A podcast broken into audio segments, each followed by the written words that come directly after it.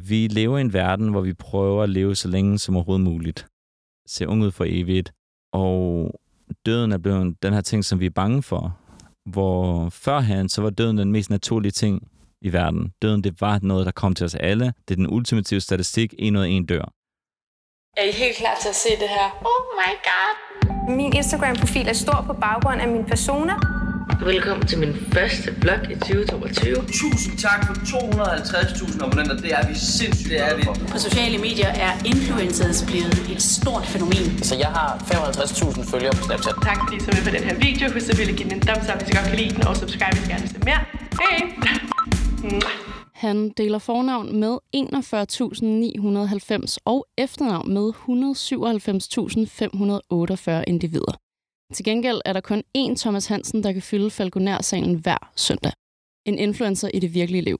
Jeg kan måske helt overfladisk influere dig til at swipe op og bruge min rabatkode, men Thomas, han kan influere mange mennesker til at finde ro og tro i livet. Du lytter til Like mig.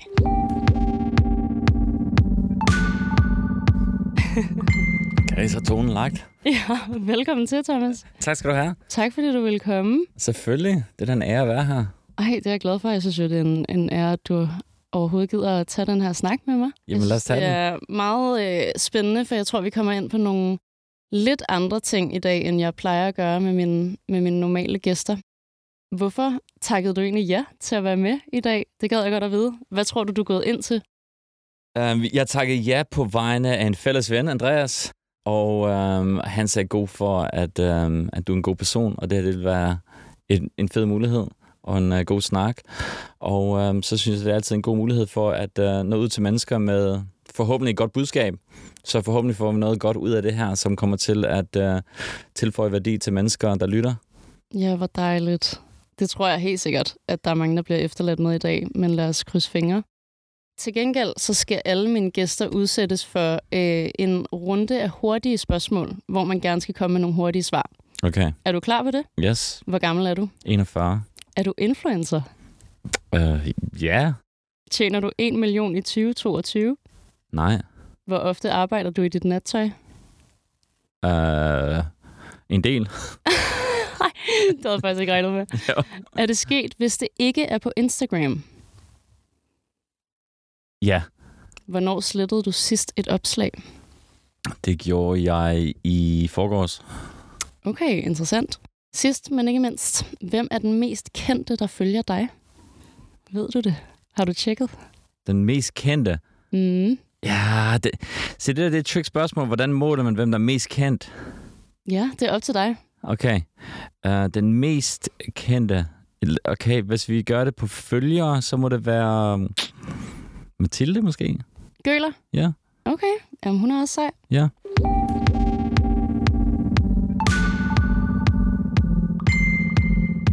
Det var jo meget rart. Okay. Til gengæld så skal vi lære dig rigtigt at kende. Ja, okay. Udover det her. Ja, det er jeg glad for. Der er nok lidt mere til mig end det der. Der er nok meget mere til dig, ja. Ja. Det har jeg jo fundet ud af, for jeg har jo stalket dig på nettet. Okay. Øh, men det første, jeg godt gad at høre dig om, er et spørgsmål, som rigtig mange af de gængse influencer bliver stillet. Mm. Hvad går dit job egentlig ud på? Det er et godt spørgsmål. Ja.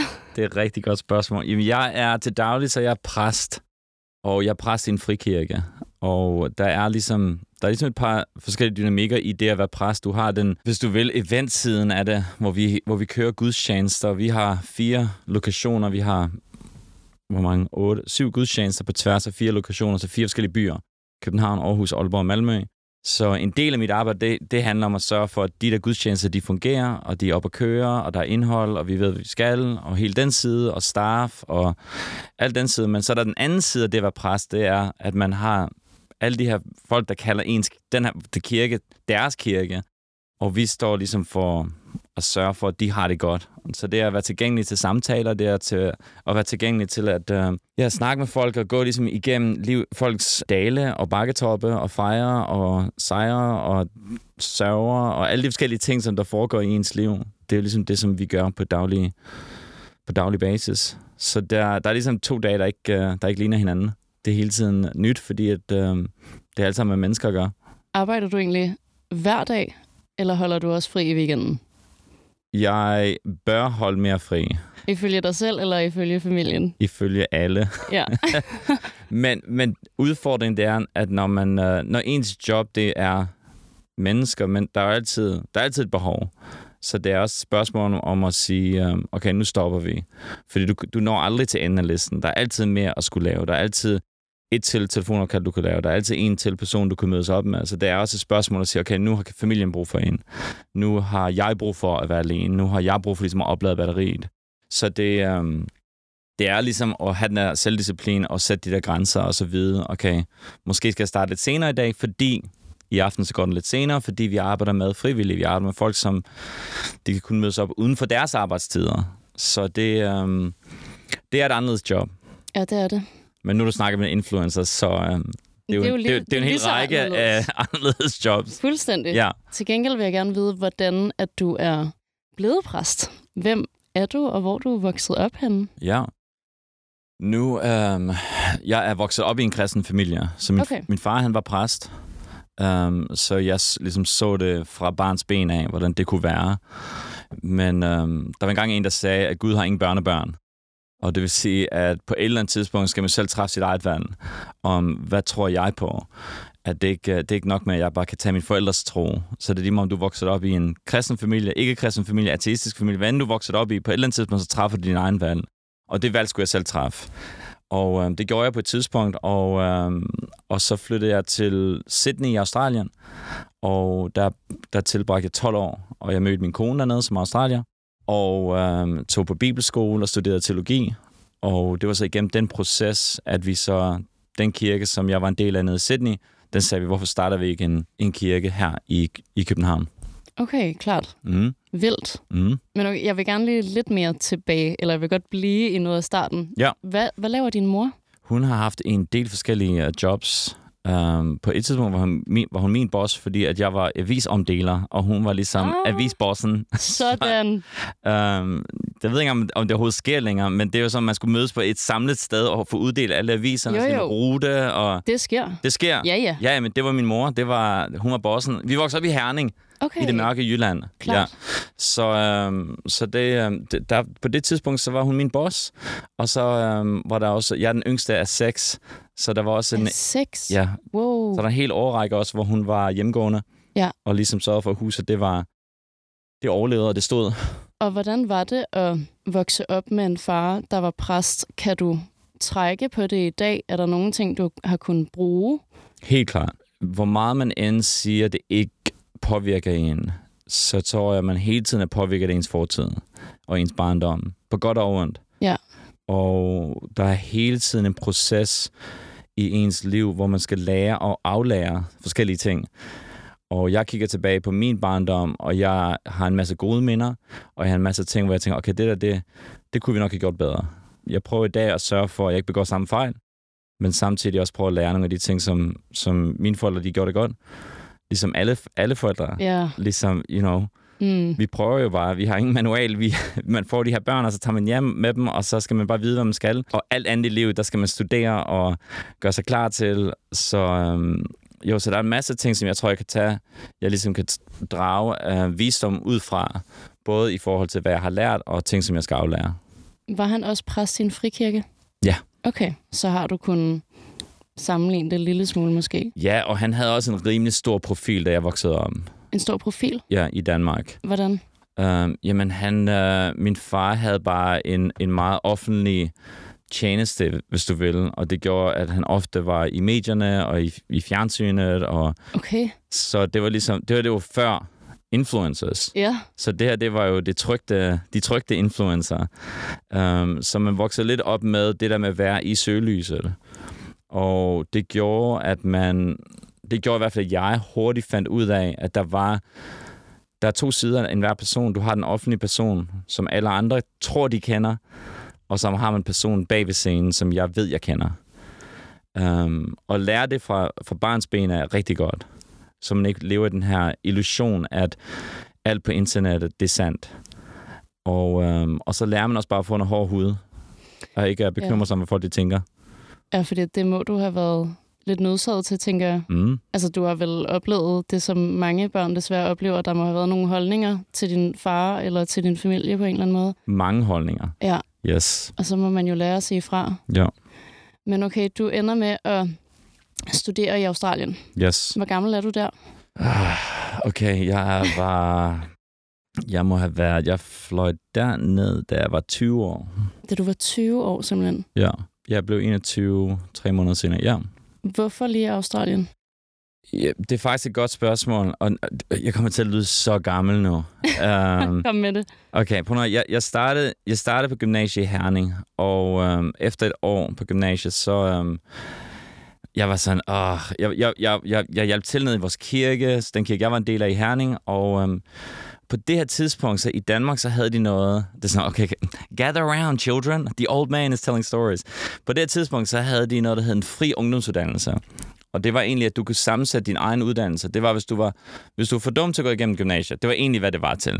Hvis du ikke kunne gennemgå øh, og gennemføre gymnasiet eller HF, eller hvad det nu var, så kunne du sammensætte din egen uddannelse, og øh, det ville regeringen så betale for. Så min mor ringede til mig.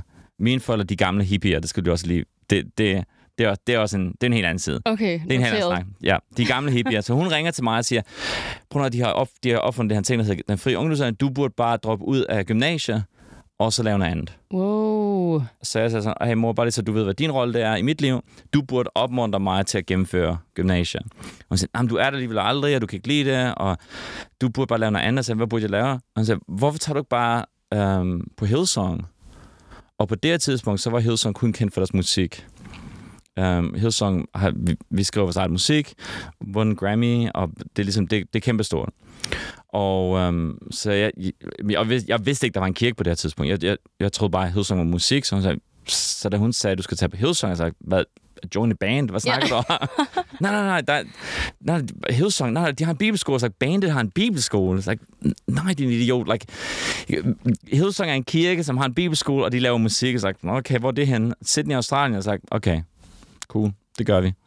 Og så, Wow. det var om onsdagen, og så tror jeg, jeg droppede ud af gymnasiet om fredagen. Nej, hvor vildt. Og så om mandagen, du skulle tage på et år på højskole. Det var ligesom en catch i den her friungdomsuddannelse. Så tog jeg til. Om mandagen flyttede til Kolding og gik på højskolen. Og så et år senere var jeg i Sydney. Wow. Mm. Hold da op. Og hvordan føles det at... Nej, jeg vil faktisk gerne vide helt praktisk omkring den her uddannelse i Sydney. Mm. Hvordan foregår det? Har I klasser? Er man 20 mennesker i klassen? Sidder I på en skolebænk fra... Nej, men det var en teologiuddannelse. Ja. Så jamen, man studerer teologi, så er der nogen, der studerer øh, murbrokker, og hvordan øh, et hus, det, you know, hvor stærkt et hus skal være for at holde et tag op. Så studerer vi Bibelen, vi studerer øh, græsk og latin, og ikke, jeg kan tale enten eller. øh, man studerer Bibelen, man studerer filosofi, øh, teologi. Øh, hvad siger Bibelen om forskellige emner? Man ligesom får værktøjerne til at kunne åbne Bibelen og prøve at forstå, hvad siger den i 2022? Okay. Ja. Og er der en... Ligesom at du sammenligner det med andre normale uddannelser, Ja. så er der jo tidsbegrænsning på nogle uddannelser. Er der det her? Er du færdiguddannet efter to år? Jamen, som, som frikirkepræst, så, så behøver man ikke den samme uddannelse som for eksempel en folkekirkepræst. Um, så jeg var færdig efter, jeg studerede i fem år, og så havde jeg min bachelor i teologi. Og, og så fra der, så tog jeg, jamen så begyndte jeg at arbejde i kirken, og så kom jeg så herover. Ja, så kommer du hjem til Danmark. Ja. Hvornår, øh, hvornår får dig og din kone børn? Um, vi fik børn, jamen, vi blev gift i 2006, og vi fik vores ældste datter i 2009. Nå, Ja. ej, hvor dejligt. Mm. Og har det været... Det må jo have været en snak mellem din kone og dig omkring at ændre over jeres tro i, i opdragelsen af jeres børn, Mm. tænker jeg. Ja. Hvor- Hvordan, hvordan gør man det? Hvad fylder mest? I forhold til ens tro. Ja, i forhold til opdragelsen af, af jeres børn, hvad har været, hvad har været nogle kerneværdier, I, I har vil føre videre? Jeg tror, det, det, man kører den her balance, specielt når de bliver ældre. Uh, nu har vi tre børn, tre piger. Masser af ord, masser af følelser. um, men man kører den her balance imellem at fortælle en, ens barn, hvad der er rigtigt, hvad der er forkert, og hvad der er ligesom sort og hvidt. Og så i det, det bliver ældre, så skal man jo give dem værktøjerne til at selv at finde ud af det. Og det har vi jo alle sammen et ansvar at gøre. Og øhm, så selvfølgelig så starter vi jo på et basis af tro. Og det er den, det er den retning, vi hælder imod. Hvor andre, de vil jo hælde i, i en anden retning. Vi hælder jo retning af, vi, vi har et basis for, at vi tror, der er en Gud, og vi tror, han er interesseret i vores liv, og vi tror, at der er nogle principper, nogle visdom, og der er, noget, der, er, der er nogle principper, der ligesom er bygget ind i skabningen, som vi som vi ønsker at efterleve i vores liv, og som vi også ønsker, at I efterlever i jeres liv. Um, og det er jo de helt basale ting, som ofte bare bliver set som en gylden regel, eller whatever folk de nu kalder det de her dage. Men at alle sin næste, og at, og at, um, at være der for den, for den mindste, og, og ligesom at sørge for, at man, man, bringer, man bringer værdi til verden omkring en. Vi prøver. Men det gør alle forældre jo. Og så beder vi en hel masse, så, og, fordi vi har brug for hjælp. Ja, ja, okay. Vi har brug for hjælp, Ja. ligesom alle forældre har. Beder I også med jeres børn så? Det gør vi. Okay. Beder I bordbøn? Ja, vi gør så. Dejligt. Ja da. Og telefonerne må ikke være ved bordet, tænker jeg. Nej, Nej. vi prøver. Jeg er nok den største, der er skyldig i det. Er det rigtigt? Ja, Nå, hvor vildt. ja. Hvorfor? Er det, fordi du ikke holder fri? Det er en, grund, en af grundene, ja. Ja. Hvad kunne det ellers være? Jamen, det er nok den største grund. Jamen, det er bare... Den, den anden grund, det vil være sport. Okay. Det, det er fodbold. Um, Jeg har bare ikke den rette at snakke med det om. Jeg Nej. ved, der har været en kamp i går, der var meget intens. ej, det, Du- Eller hvad? jo, men det, du kan ikke omtale det på den måde. Nej, det kan jeg ikke. Det kan jeg slet ikke, nej. Ej, det er jo ligesom den største kamp og den bedste VM-finale, der nogensinde har været. Det er jeg sikker på, det er jeg. Ej, altså. Ja, jeg beklager. Nå, jeg det, er beklager. okay. det er okay. Vi skal videre, Ja, okay. Thomas. Vi skal faktisk rigtig meget videre. Også Okay. fordi jeg kan ikke snakke om det her, uden at blive dømt rigtig hårdt, kan jeg godt mærke. Nej, det er okay. Vi skal, vi skal lege en leg. Okay. Vi skal simpelthen have nedbrudt, eller måske bekræftet nogle fordomme. Yes. Og jeg kommer til at gøre det svært for dig, for jeg kommer til at bede dig om kun at svare ja eller nej. Okay. Tror du på engle? Ja. Skæbnen? Ja. Himmel og helvede? Ja. Skilsmisse? Tror jeg på det? Ja. Ja, det er op til egen fortolkning, det her. Jeg, godt, Ja, men- jeg elsker dine ansigtsudtryk, mens jeg vil ønske, at lytteren kunne være en del af det her. Ja, men uh, definitionen af tro, den bliver også, uh, den bliver også udfordret her. Det gør den, jeg ved ja. det godt. Ja, ja. Øh, flere køn? Ja. Tror du på diagnoser? Ja. Tror du på, at jorden er skabt på syv dage? Mm, yeah. Mm, okay. Du har tre tilbage. Jeg lover dig, at jeg stopper med at udfordre dig efter tre. Tror du på dommedag? Ja. Tror du på evigheden? Ja. Tror du på Gud? Ja. Jeg vil faktisk give dig chancen for at uddybe nogle af de her. Okay. Er der nogen af dem, du har lyst til at uddybe? Er der nogen af dem, du har lyst til at berøre? Det er sjovt, at du nævner, om, om jorden kan blive skabt på syv dage. Ja. Det er bare en sjov tanke. Mit spørgsmål er, hvor gammel var Adam på den første dag, da han var i live? Det er dit spørgsmål? Ja. Til mig? Mm. Det ved jeg ikke. Tror du, han var 20 år? Den Mm. dag, han bliver skabt. Mm. Det er et virkelig godt spørgsmål. Og det er jo et, et skørt spørgsmål, fordi hvor, hvordan kan man blive skabt som et helt støbt, klart voksent, af en eller anden forstand, der er jo en, en voksen krop i hvert fald. Mm. Jamen ja, lad os bare sige 20. Mm. Lad os sige 20. Så hvis du har mødt ham et sekund senere, så vil du have kigget på ham og tænkt, han har eksisteret i 20 år, Det kunne jeg godt finde på, ja. så han var skabt med en alder. Måske. Måske. Ja. Samme, samme svar på syv dage. Okay. Kunne Gud have skabt jorden på syv dage? Ja, jeg tror godt, han kunne gøre det. Gjorde han det på den måde? Det ved jeg ikke. Nej. Men jeg tror også, Gud kunne skabe en planet med en alder. Gud Ja. kunne skabe ting på syv dage, at når vi så begynder at grænske i det, begynder at grave i det, tænker det her det kan ikke skabes på syv dage. Manden er 20 år gammel. Jorden er 20 milliarder år gammel. Hvad end det måtte være. Mm. Kan det være, at ting skal, kan skabes med en alder? Men jeg tror også, at den anden side af det, det er, at øhm, når folk de tænker på Bibelen, så tror jeg, at de, øhm, de, glemmer, de glemmer, hvad det er og hvad det ikke er. Det er ikke en videnskabsbog. Det er ikke, Vi, du, du vil aldrig gå til en, du vil aldrig gå til en, en sangskriver og bede dem om at beskrive noget videnskabeligt til dig. De, de, vil, de vil skrive poesi, de vil skrive proser, de vil skrive smukke vendinger, men de vil aldrig beskrive matematik til dig. Samme måde vil du aldrig gå til en matematiker og bede dem om at skrive poesi. Det er to forskellige sprog, selvom de kan snakke om det samme emne. Og jeg tror, det er det, vi bliver nødt til at forstå, at Bibelen er ikke en, det er ikke en videnskabelig bog. Den prøver, den har et budskab. Og budskabet er ikke, er ikke bare videnskab og faktum. Budskabet er faktisk et kærlighedsbrev fra Gud til mennesker. Og et kærlighedsbrev? Ja. Okay, hvordan det? Jamen, det er, det er Gud, der, der taler til os mennesker. Det er, at han, han giver os nok. Han giver os ikke det hele, men han giver os nok til at vide, hvem han er, hvem vi er, hvad der gik galt, og hvordan det kan blive helt igen. Vi har nok til at forstå, vi har nok til at tro, vi har nok til at ligesom få et indblik i, i alle aktørerne i det her. Og hvad er det helt konkret, hvis du kan konkretisere det, mm. at du tror på her i livet? Hvad, hvad er din tro? Jamen, min tro, min, min tro, det er, at øhm, der findes en Gud, og, øhm, og han skabte han skabte os alle sammen. Han skabte os i perfekte forhold med hinanden. Han skabte os i perfekt forhold med naturen. Han skabte os i perfekt forhold med Gud. Og at søn kom ind, kom ind i verden. Og søn, søn får et dårligt rap. I mean, det, det, det, det er... Fordi søn, når vi tænker på søn, så tænker vi på sådan en Hollywood-movie. Vi tænker på sådan en, en, en fyr, der står med en, en plakat, der ligesom, you know, dommedagen er nær. Mm. Omvendt jeg turn og burn.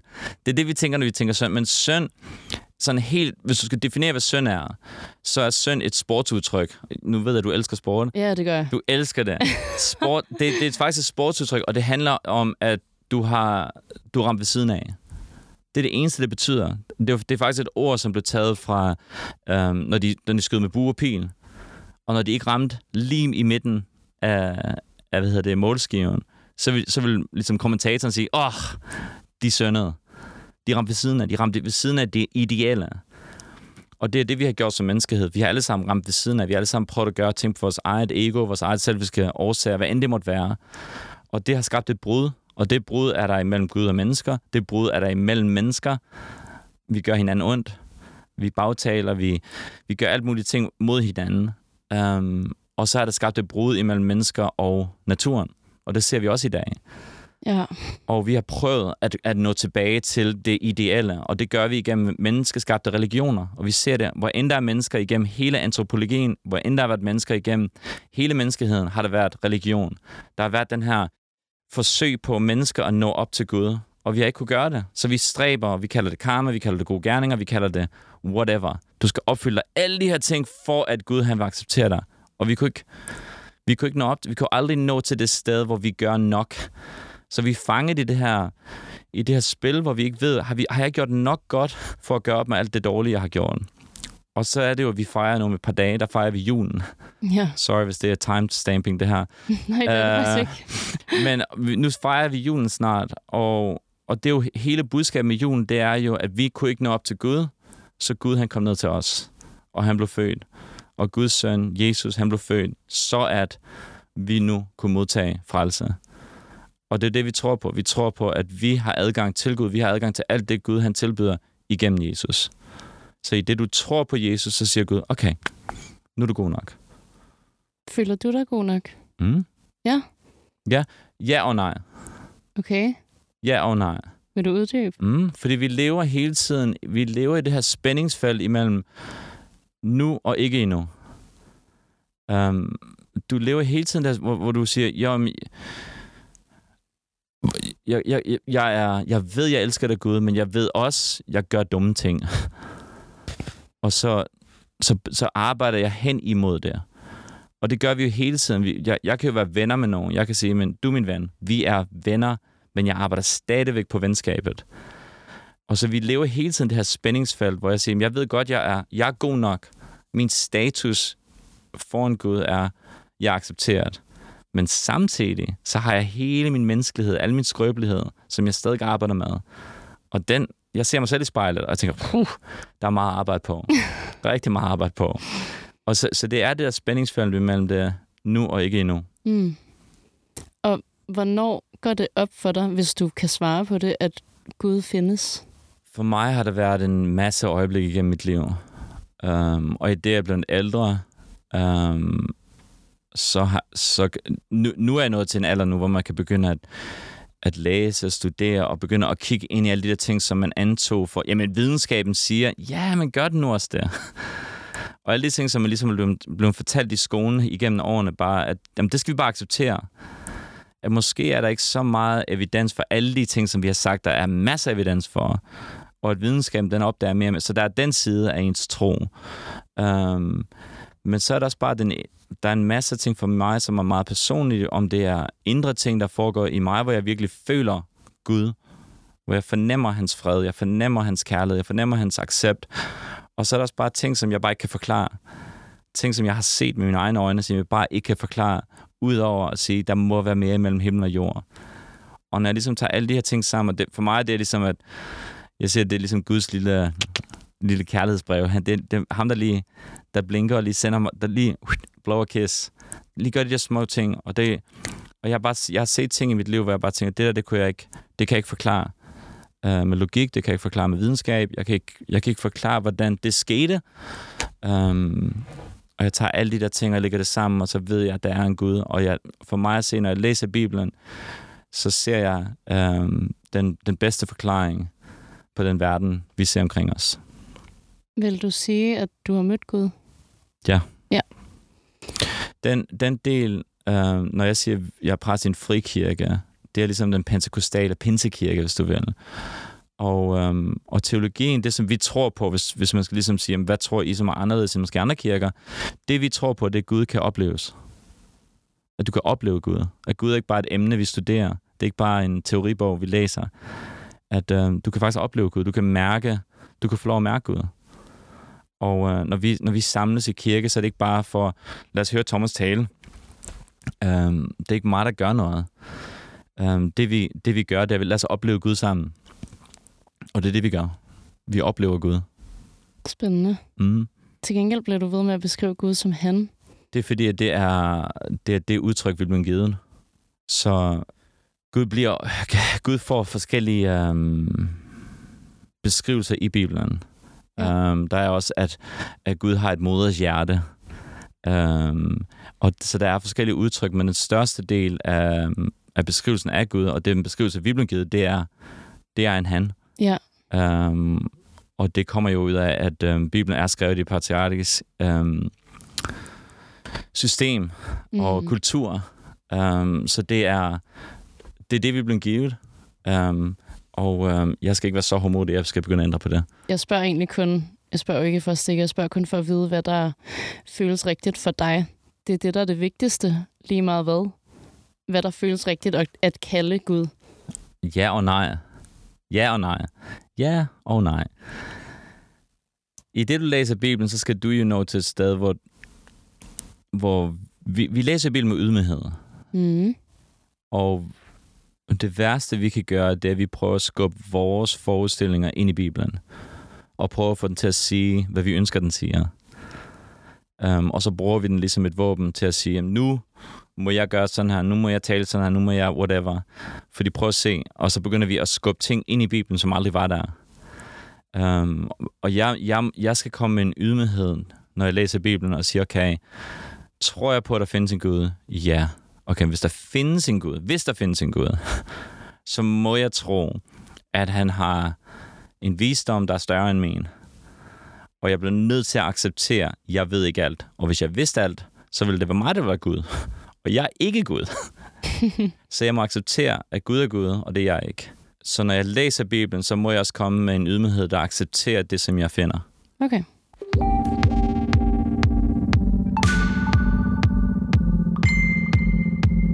Jeg vil, vil gerne snakke med dig om tvivl mm. i forhold til tro. Mm.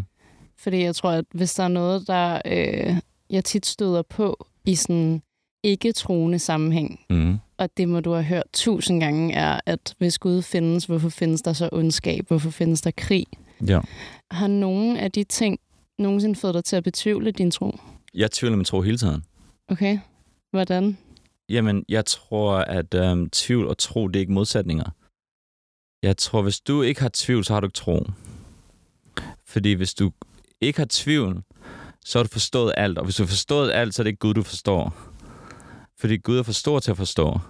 Der må være aspekter af Gud, som ikke kan forstås, og som der, der, er, der er tvivl omkring. Så jeg tror, at den dag, du møder en person, som ikke har nogen tvivl, er den dag, du enten møder en person, som ikke har tro, eller som har formindsket deres Gud.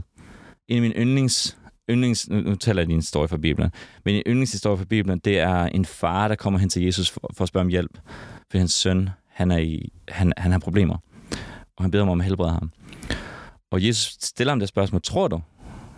Og faren siger, jeg tror, men hjælp mig med min vantro. Og jeg elsker den her, jeg elsker den her lille dynamik. Det er, jo, det er jo det, som vi alle sammen oplever. Og nu, nu nævner du ondskab i verden, og jeg tror ikke, at vi tager os tid nok til at tænke. Vi tager ikke tid nok, og det, og det kan være, at det er på grund af det, som vi snakker om med sociale medier. Det kan være, vi tager bare, vi, vi hele tiden vil have øhm, soundbites. Ham her sagde det her, hvad synes du om det? Der var en tid, hvor før man havde en diskussion, så læste man hinandens bøger. Man læste ikke bare en soundbite, man lyttede ikke lige til et eller andet. Det var, man faktisk tog tid til at tænke tingene igennem. At man svarede ikke på en Instagram-post, man svarede med en bog. Og jeg tror bare, vi tager ikke uh, i den her fast-paced verden, som vi lever i, vi tager ikke tid til at lige stoppe og lige tænke tingene igennem. Hvad er det egentlig? Hvad er det egentlig, jeg tror på? Bare, bare, bare lige tænk det igennem. Fordi at vi siger, at Gud, han, hvor er Gud? Han, han, han burde stoppe alt ondskab. Okay, alt ondskab. Hvor, hvor går grænsen? Skal han stoppe skal han stoppe krig? Ja, han skal stoppe krig. Okay. Skal han stoppe øh, sådan kuglerne, der flyver gennem luften? Ja, det skal han i hvert fald stoppe. Okay, hvor, hvad, så med, hvad så med faren, der slår sine børn? Skal han stoppe det? Ja, det skal han også. Okay, hvad med, hvad med børnene, der, der kalder en anden navne over i skolen? Skal han stoppe dem? Ja, det skal han også. Og så bliver vi ved med at gå ned i, i mindre og mindre. Og i, til sidst, så har vi et spørgsmål om frivillige. Og så bliver vi til at stille os selv det spørgsmål. Ønsker Gud bare robotter? Eller ønsker Gud mennesker, der har, der har det frie valg til at vælge mellem godt og ondt?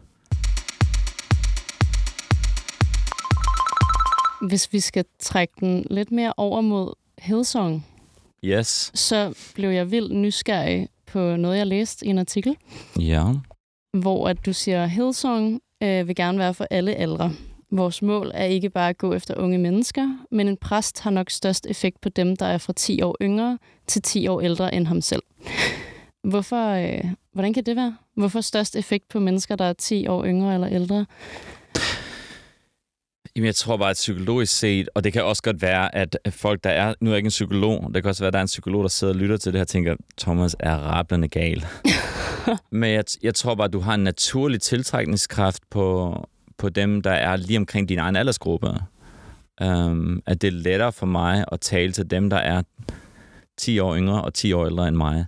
Så snart jeg kommer uden for den, jamen så er vi bare i en anden verden i forhold til popkultur, sprog, tøj, you, you name it, musik. Vi er bare i en, i en anden generation. Så jeg tror, vi har, du har den her gennemslagskraft, øhm, som du ikke skal arbejde hårdt for, for den aldersgruppe. Mm.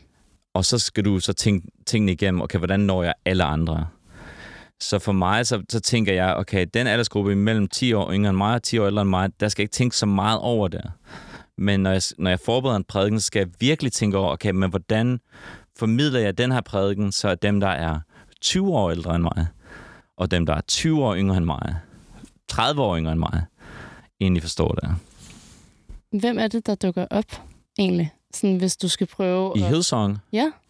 Alle aldersgrupper. Det er alle aldersgrupper. Der er ikke sådan en stor skare af... Sådan 80 procent er ikke unge eller et eller andet.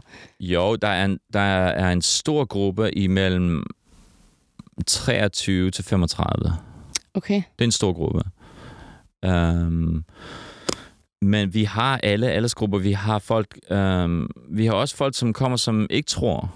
Um, som kommer, fordi at det er glade mennesker og god energi, og der er ikke mange steder i København, du kan samle hundredvis af mennesker, som er glade og som ikke er fulde. um, som bare ønsker at have en god tid sammen. Og hvor vi siger, når vi prædiker om søndagen, så ønsker vi at tale til din mandag. Det vil sige, at det vi prædiker om søndagen, det handler ikke bare om dit åndelige liv. Det handler om dit mandag til fredag, mandag til lørdag. Vi prøver at give dig nogle værktøjer med, prøver at give dig nogle tanker med, der kan sige, okay, hvordan kan det her lægge værdi eller hjælpe dig i dit forhold? Hvordan kan det hjælpe dig på din arbejdsplads? Hvordan kan det hjælpe dig i dine studier? Um, og det tror vi alle sammen har brug for. Brug for bare lige at komme ud og lige få, og bare blive opmuntret. Mm. Der er så mange ting, der hele tiden prøver at sammenligne og få det til at føle øh, mindre end, og, og så prøver vi egentlig at sige, hey, der er en Gud, der elsker dig, du er god nok, um, og, um, og opmuntre dem til at uh, ligesom at være den bedste version af dem selv. Det lyder virkelig dejligt. Jamen, vi prøver. Ja, ligesom forældre. ligesom forældre, yes. Det er temaet. Øhm, jeg kan også forstå, at Hillsong oprindeligt hed Hills Christian Life Center, men at det blev ændret til Hillsong på grund af bandet. Ja. Ja, ja. Ja. Informationen kommer Information. fra, fra Insider. Ja. Random. Øh, det tror jeg ikke, der er nogen i Danmark, der har samlet op på før. Okay, vildt. Ja, exclusive. Sindssygt. Ja. Mm. Jamen, det var en af dem der, if you can't beat them, join them. Okay, det var simpelthen det? Jamen, fordi at det var Hills Christian Life Center, hvilket er det længste navn i, i historien på en kirke. Og det er jo Hills, fordi det, det var området, hvor kirken er i Sydney. Det hedder Hills, det hedder Hills området, for der er en masse bakker. Og øhm, så begyndte de at skrive sange, som blev kendt. Og så var det de der Hills songs. Det er de der Hills songs. Og så begyndte folk bare at nævne kirken som Hillsong. Og så på et tidspunkt, så sagde vi, jamen, øh, de kender os som Hillsong. Så kan vi lige så godt være Hillsong. Var du en del af det, da, sådan, da hele det her skift sker? Nej, jeg blev en del af det i 2001. Okay. Og jeg tror, skiftet skete i to, to eller tre år før mig. Okay. Så stadig, det er stadig nyt. Ja, ret nyt. Mm. Vildt. Mm. Men det er jo, musikken fylder jo også meget. Det fylder rigtig meget. Ja. Men det har det altid gjort i kristendom. Okay. Sange har altid været en stor del af kristendom. Alle, du bare tænk på folkekirken, hvor mange salmer der er der. Mm. Mange salmer. Mange salmer. De har en hel bog af dem. Ja. Um, så musik har altid været en del af kirketraditionen. Når du, når du, selv når du kigger igennem Bibelen, nu, nu, snak, du, nu snakkede vi lige før, um, showet startede om, at jeg, jeg gik igennem hele salmernes bog i løbet af corona. Der er 150 salmer i Bibelen. Det er jo alle sammen sange. Det er jo, det er jo en salmebog. Um, I det nye testamente, så vil um, de, unge, de, de kristne i, um, i kirken, de vil samles under jorden, og de vil samle, når de gemte sig fra romerne, og, og de vil synge sange. Så det har altid været en del af, af den kirkelige tradition. Mm. Så vores, vores oplevelse, det er bare at gøre, det, gøre indpakning anderledes. Okay, ja. Så budskabet er stadig det samme, men den måde, vi formidler det på, det burde hele tiden ændre sig. Fordi vi lever, jamen, vi lever i 2022, snart 2023, så der er ingen grund til at, at snakke til hinanden, som om vi lever i 1922. så vi prøver ligesom, lad os, lad os ligesom opdatere den måde, vi formidler på. Om det er musikken, eller prædiknerne, eller gudstjenesteformen, hvad end det måtte være. Vil du gerne have, at musikken fyldt endnu mere Um, i jeres gudstjenester? Eksempelvis. Nej, jeg synes, det fylder egentlig, Ja. fylder egentlig meget godt. Ja. Det ved jeg ikke. Det kan det godt være. Måske. Muligvis. Øhm, jeg sagde det jo til dig i elevatoren, da vi var på vej herop, Yes. at jeg tror, vi kan have en, en god snak omkring kontrasten mellem de andre gæster, jeg har, og dig.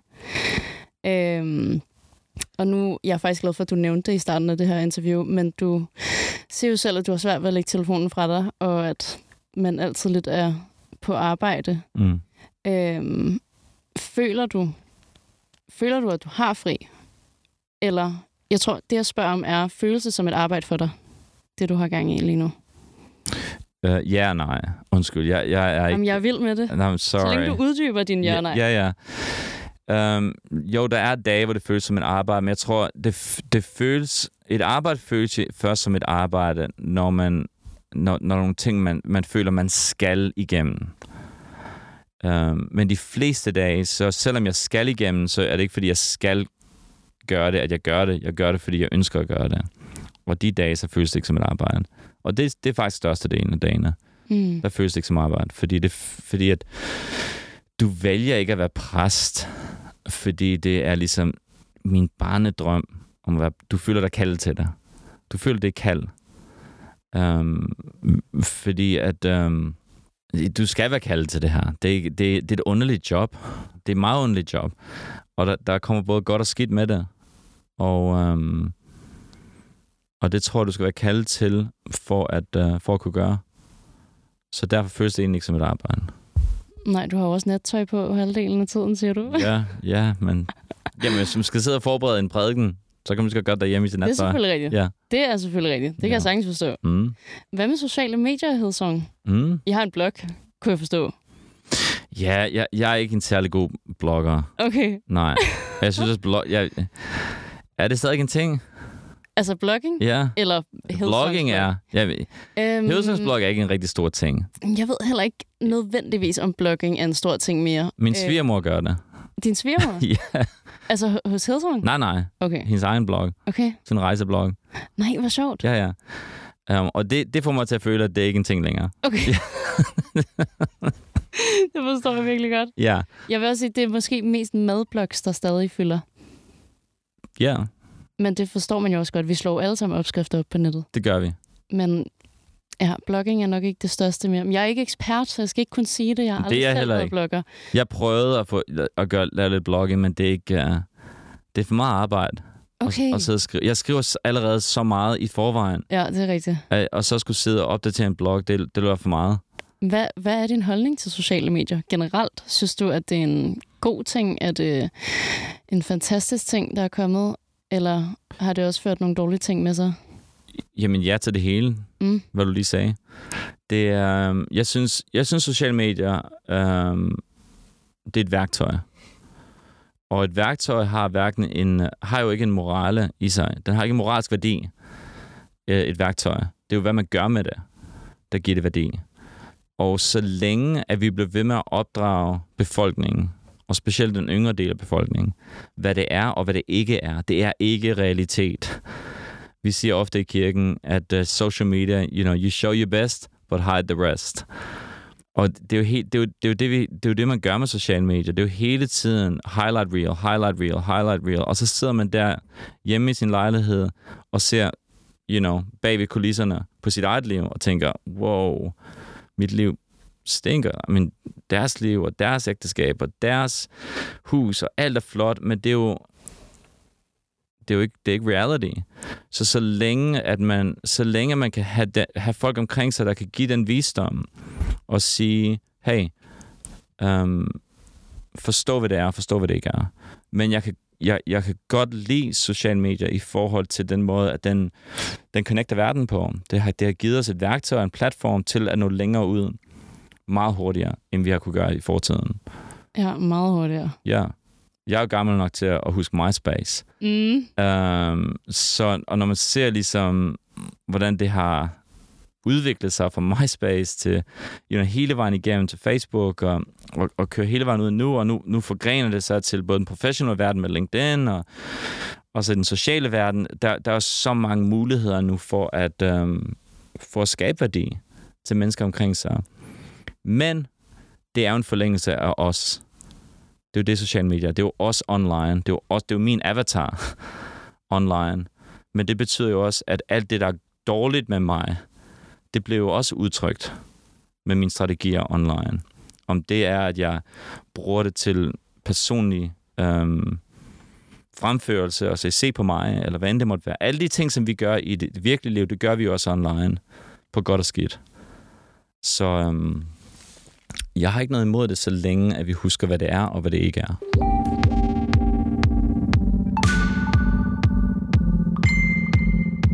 Det er virkelig en snak, jeg godt gad at bruge mange, mange timer på. Men det er jo lige op for mig, at vi har 10 minutter tilbage. Og jeg tror, at den Åh, oh, wow. snak, jeg har glædet mig allermest til at have med dig, Åh, har jeg gemt til sidst. oh, okay. Øh, hvad sker der efter døden? Hvad sker der efter døden? Ja, ifølge dig, hvad tror du, der sker, når vi dør? Det er et godt spørgsmål.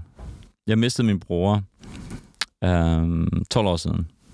Så Ja. det er et spørgsmål, som har fået meget personlig betydning for mig. Ja, Fordi selvfølgelig har jeg altid haft en teologisk og teoretisk øhm, forhold til det. Men når man begynder selv at have venner, og nu familie også, som er ligesom på den anden side, og på hans øh, gravsten, så står der See you on the other side. hmm. Um, og jeg, jeg tror, øhm, jeg tror, at i den moderne verden gør vi for meget ud af døden. Og lad mig lige forklare det. Vi lever i en verden, hvor vi prøver at leve så længe som overhovedet muligt. Se ung ud for evigt. Forever 21, you know. Um, og døden er blevet den her ting, som vi er bange for.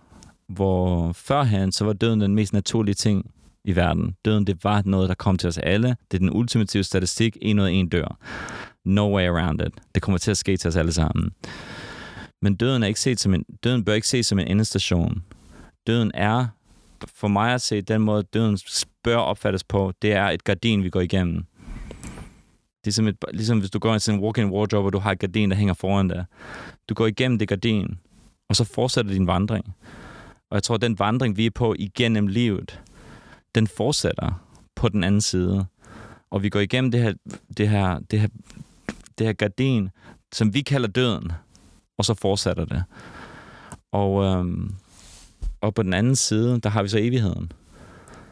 Og, øhm, og hvordan evigheden kommer til at se ud, det, har, det kan vi kun, det kan vi kun uh, gætte os til. Og hvad er dit gæt? Hvordan tror du, det ser ud? Jamen, Bibelen, Bibelen taler om, at en dag, så vil der være en ny himmel og en ny jord. Det vil sige, alle de ting, som blev brudt igennem årene med søndefaldet, um, at det vil blive genoprettet. At vi vil faktisk leve i, vi vil faktisk have normalt liv igen, men uden, uden synd.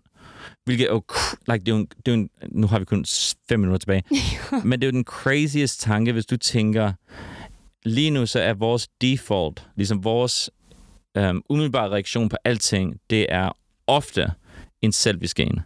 Det er ofte, hvad er der i det for mig? Det er jo vildt at tænke på. Prøv at forestille dig en hel verden, hvor der er ikke en eneste person i verden, der tænker en ond tanke. At hver en, der er ingen, der har en bagtanke, der er ingen, der har et alternative motive. Alle lever bare i harmoni med hinanden. I, i, en, i en verden, hvor vi, hvor vi gør liv sammen, og vi gør relationer sammen, vi gør familie sammen, vi, gør, vi arbejder, vi, vi gør det, som vi gør, som der hedder at leve sammen. Men der er intet ondt.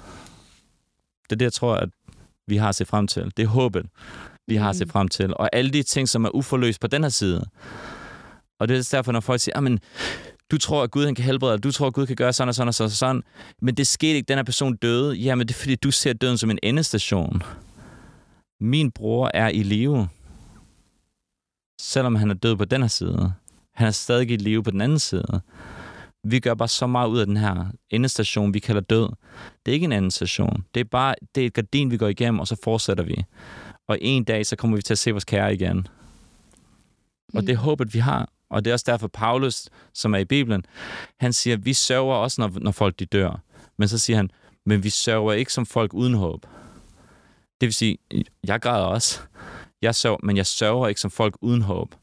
For jeg har et håb, at en dag, så ses vi igen. Mm. Så det er ikke et farvel. Det er, at vi ses. Spændende. Meget spændende tanker. Jeg har selv kæmpe frygt for døden. Har du? Ja, meget. Hvad frygter du? Jeg frygter, at det er en endestation. Mm. 100 procent. Øhm, og jeg tror også, at der er en eller anden form for også lidt sådan ung tankegang i det. Jeg synes, at verden er ekstremt spændende, Mm. og den udvikler sig jo hele tiden. Og jeg synes, det er, det er en underlig tanke at, øh, at, at slukke for det, at mit jeg ikke længere skal være her, og at jeg ikke kan ja, være, være med. Jeg kan ikke forstå, hvis jeg ikke en dag skal eksistere. Og hvis det er en endestation, hvorfor vil det gøre dig bange Fordi så kan jeg ikke forstå, hvorfor jeg er her. i dag? Ja. I går, i dag, måske i morgen. Jeg kan ikke forstå, hvis det bare er en endestation, hvad, det, hvad har det så betydet? Mm. Øhm, og det har været en, ikke, altså det er et ekstremt svært emne for mig at snakke om. Er det det? Er helt vildt, altså jeg sidder med et klump helt op i halsen lige nu. Øhm, også fordi, at jeg har prøvet at snakke med psykolog om det før. Mm. Og hun sagde til mig, at det er et livsvilkår. Hvilket jeg jo sagtens kan anerkende, at det er.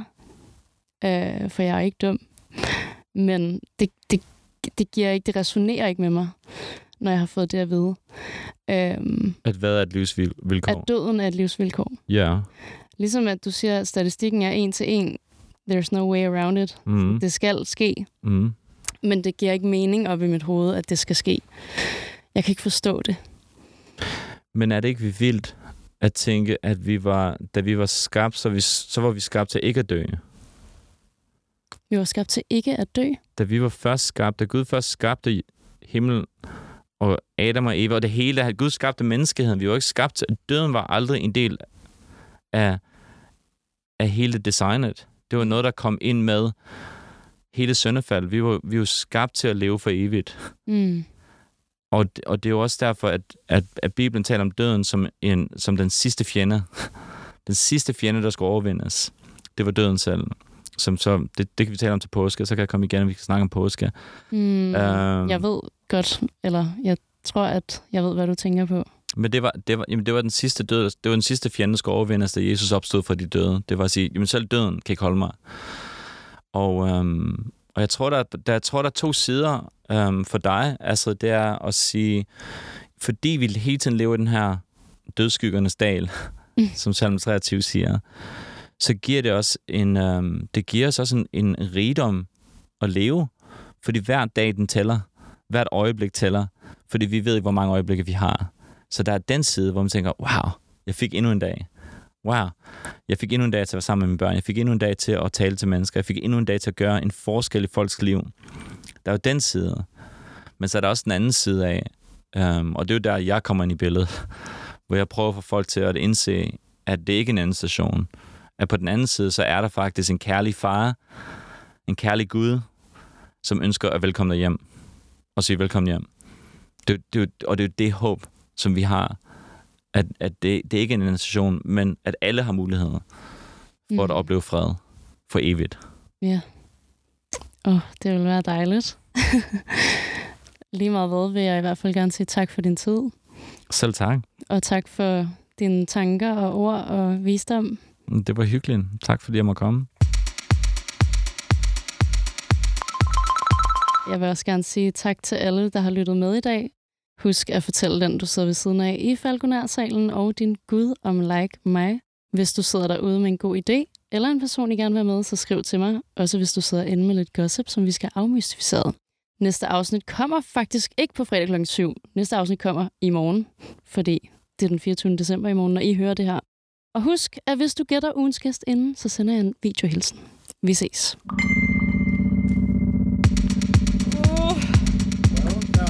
Var det okay? Ja, det var så godt. Virkelig, virkelig godt. Jeg kunne blive ved med at snakke. Nåede vi uh, omkring alt det, som du havde? Altså, vi nåede omkring Noget af det. i, vi nåede omkring det hele, men ikke, øh, Ikke ud i dybden, ikke i dybden med alt overhovedet. Jeg vil gerne have snakket meget mere om døden, men jeg kunne også mærke, at jeg kunne, sl- jeg kunne slet ikke selv snakke om det. Det er sådan, ja, det er virkelig... Øh... Men er det, fordi du har oplevet død? Nej, og jeg tror, det er det, Mm. der gør, at det også skræmmer mig endnu mere. Jeg har ikke oplevet noget familie eller venner eller noget tæt på mig.